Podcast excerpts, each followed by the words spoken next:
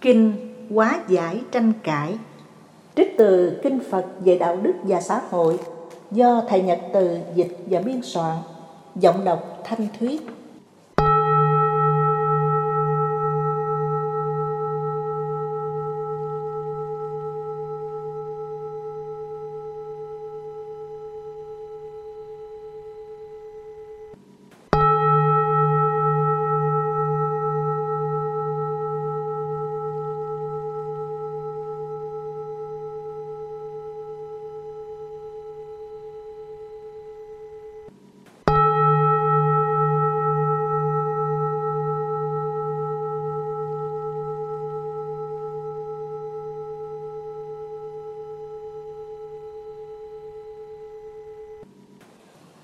Vì lòng từ bi, tôi nghe như vậy. Trong một ngày nọ, trong khu rừng tên Ba Lê Hăng Răng, Đức Phật truyền gọi tất cả tỳ kheo và dạy như sau: Này các đệ tử, các con nghĩ sao? Có phải vì muốn nhận được nhiều y, thực phẩm khắc thực, giường chiếu, tọa cụ và các thuốc thang mà ta thuyết pháp, hay vì thành bại mà ta thuyết pháp? Kính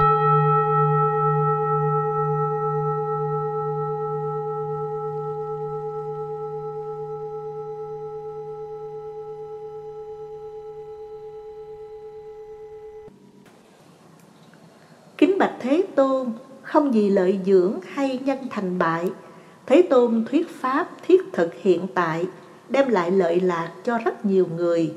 Vì lòng từ bi, vì tâm vị tha, vì tâm quá độ, người đã tận tâm giảng dạy rộng sâu những điều chánh pháp. Này các đệ tử, chánh pháp ta dạy với trí tuệ lớn cho các chúng sinh, như bốn niệm xứ, bốn tinh tấn lớn, bốn như ý túc, năm năng lực lớn, bảy phần giác ngộ, thánh đạo tám ngành, vân vân. Các đệ tử nên học tập tất cả, thực tập trọn vẹn trong sự hòa đồng, hoan hỷ, không tranh.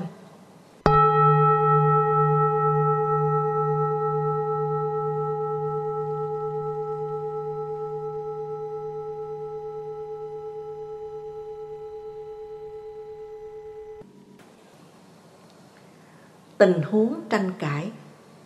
Với tâm hoan hỷ, không màng tranh cãi, lúc học chánh pháp, nếu có hai người hoặc là hai nhóm nói khác nhau về chánh pháp ta dạy hay vô tỷ pháp, ai đó nghĩ rằng giữa các đồng tu có sự sai khác về văn và nghĩa, hoặc giống văn kinh nhưng giải nghĩa khác, thì nên khéo léo nói người hai bên sẵn lòng lắng nghe. Các vị tôn giả chớ có tranh cãi về lời Phật dạy hoặc vô tỷ pháp, vì giữa các vị đã có khác biệt về văn và nghĩa, hoặc giống văn kinh nhưng giải nghĩa khác. Cái gì khó nắm thì phải ghi nhận là khó nắm giữ. Những gì thuộc pháp, những gì thuộc luật, nếu khó nắm giữ thì phải ghi nhận và phải nói ra.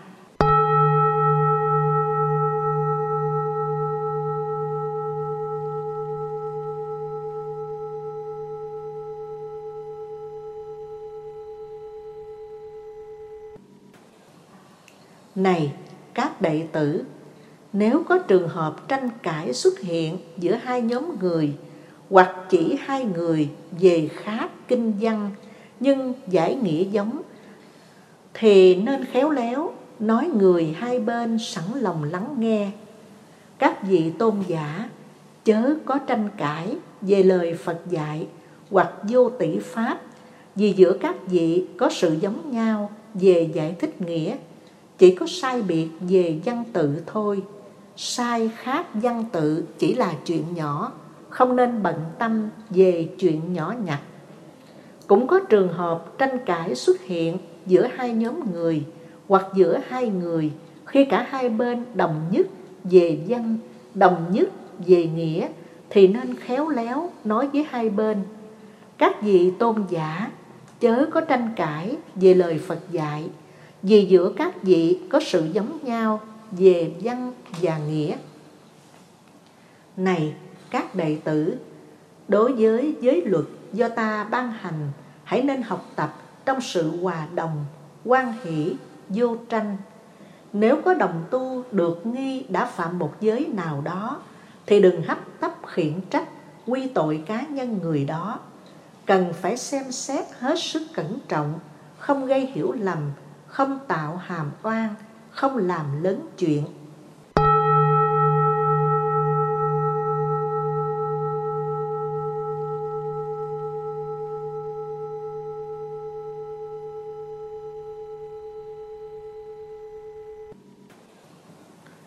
Vượt qua tình huống tranh cãi. Có các tình huống phát biểu như sau. Tình huống thứ nhất, sẽ không tổn hại cho bản thân ta và người nghi phạm. Nếu người nghi phạm sẽ không tức giận, cũng không uất hận, phản ứng nhanh chóng, sẵn lòng tiếp thu những lời góp ý, thì ta nên giúp người ấy vượt qua tất cả lỗi lầm, hồi tâm về thiện. Trong tình huống này, vì động cơ tốt nên nói là phải.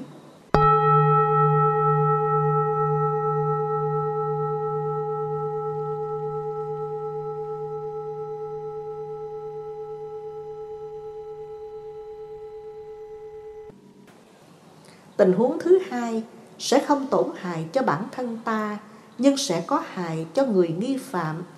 Nếu người nghi phạm tức giận, uất hận, phản ứng chậm chạp, nhưng dễ thuyết phục, nên nói khéo léo, giúp người nghi phạm vượt qua bất thiện. Trong tình huống này, tổn hại cho người nghi phạm chính là lợi lạc, giúp họ vượt qua bất thiện, an trú vào thiện. Từ động cơ đó, nói ra rất nên.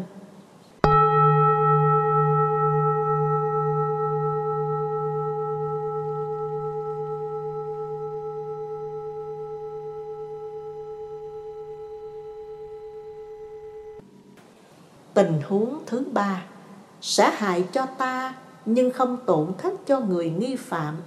Nếu người nghi phạm không có tức giận, tính tình lanh lợi, nhưng khó thuyết phục, nên nói khéo léo, giúp cho người ấy vượt qua bất thiện, sống trong thuần thiện. Trong tình huống này chỉ là chuyện nhỏ. Nếu bất lợi ta mà lợi cho người trên đường chuyển hóa, nên phải nói ra.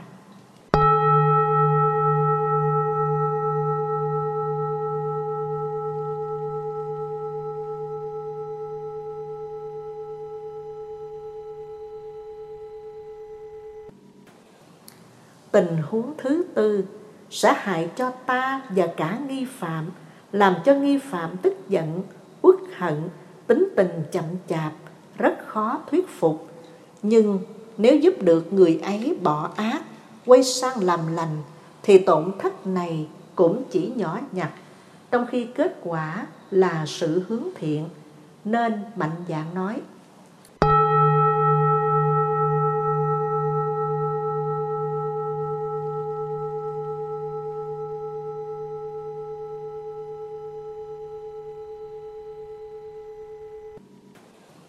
Tình huống thứ năm, ta sẽ bị hại và cả nghi phạm cũng không được tốt.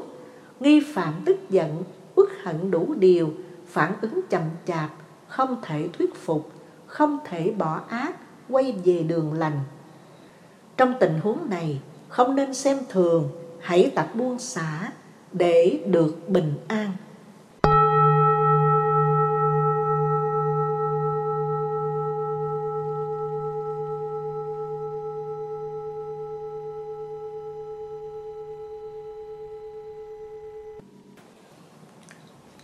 Này các đệ tử, trong năm tình huống như vừa nêu trên, tất cả nên học, ứng dụng hàng ngày với tâm hòa đồng, hoan hỷ, vô tranh.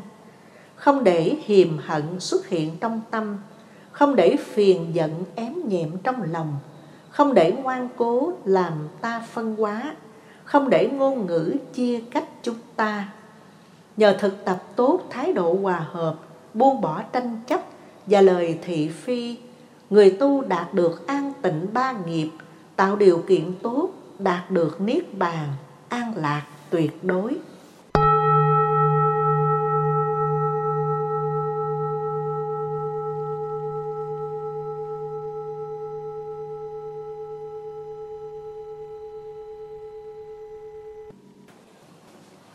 không màng lời khen. Này các đệ tử, khi giúp đồng tu hay bất kỳ ai đạt được lợi ích thì đừng bận tâm vào lời khen ngợi. Khi được người khen, các đồng tu này được tôn giả giúp vượt qua bất thiện, an trú vào thiện, thật là lành thay, thì nên trả lời một cách chân chính khéo léo như sau. Thưa các bạn hữu, không phải do tôi các vị được thế. Những gì tôi biết đều do tôi học trực tiếp từ Phật qua lời Ngài dạy. Tôi chỉ lặp lại những gì tôi biết. Có công gì đâu, nhờ lắng nghe theo, các bạn bỏ ác, sống theo hạnh lành, đạt được lợi ích là điều tất nhiên. Trả lời như trên, ta sẽ thoát được tâm lý trở ngại, khen mình, chê người. Nhờ biết giải thích đúng với chân lý và có khiêm cung, nên người như vậy không bị phỉ báng, phê bình, chỉ trích. Nghe Đức Phật dạy nghệ thuật hòa giải, sống trong hòa hợp, lợi lạc mình, người, góp phần xây dựng hòa bình, hạnh phúc, có mặt khắp nơi. Tất cả đồng tu vô cùng hoan hỷ, dâng lời Phật dạy, học tập, ứng dụng, phát nguyện, truyền bá đến với nhiều người.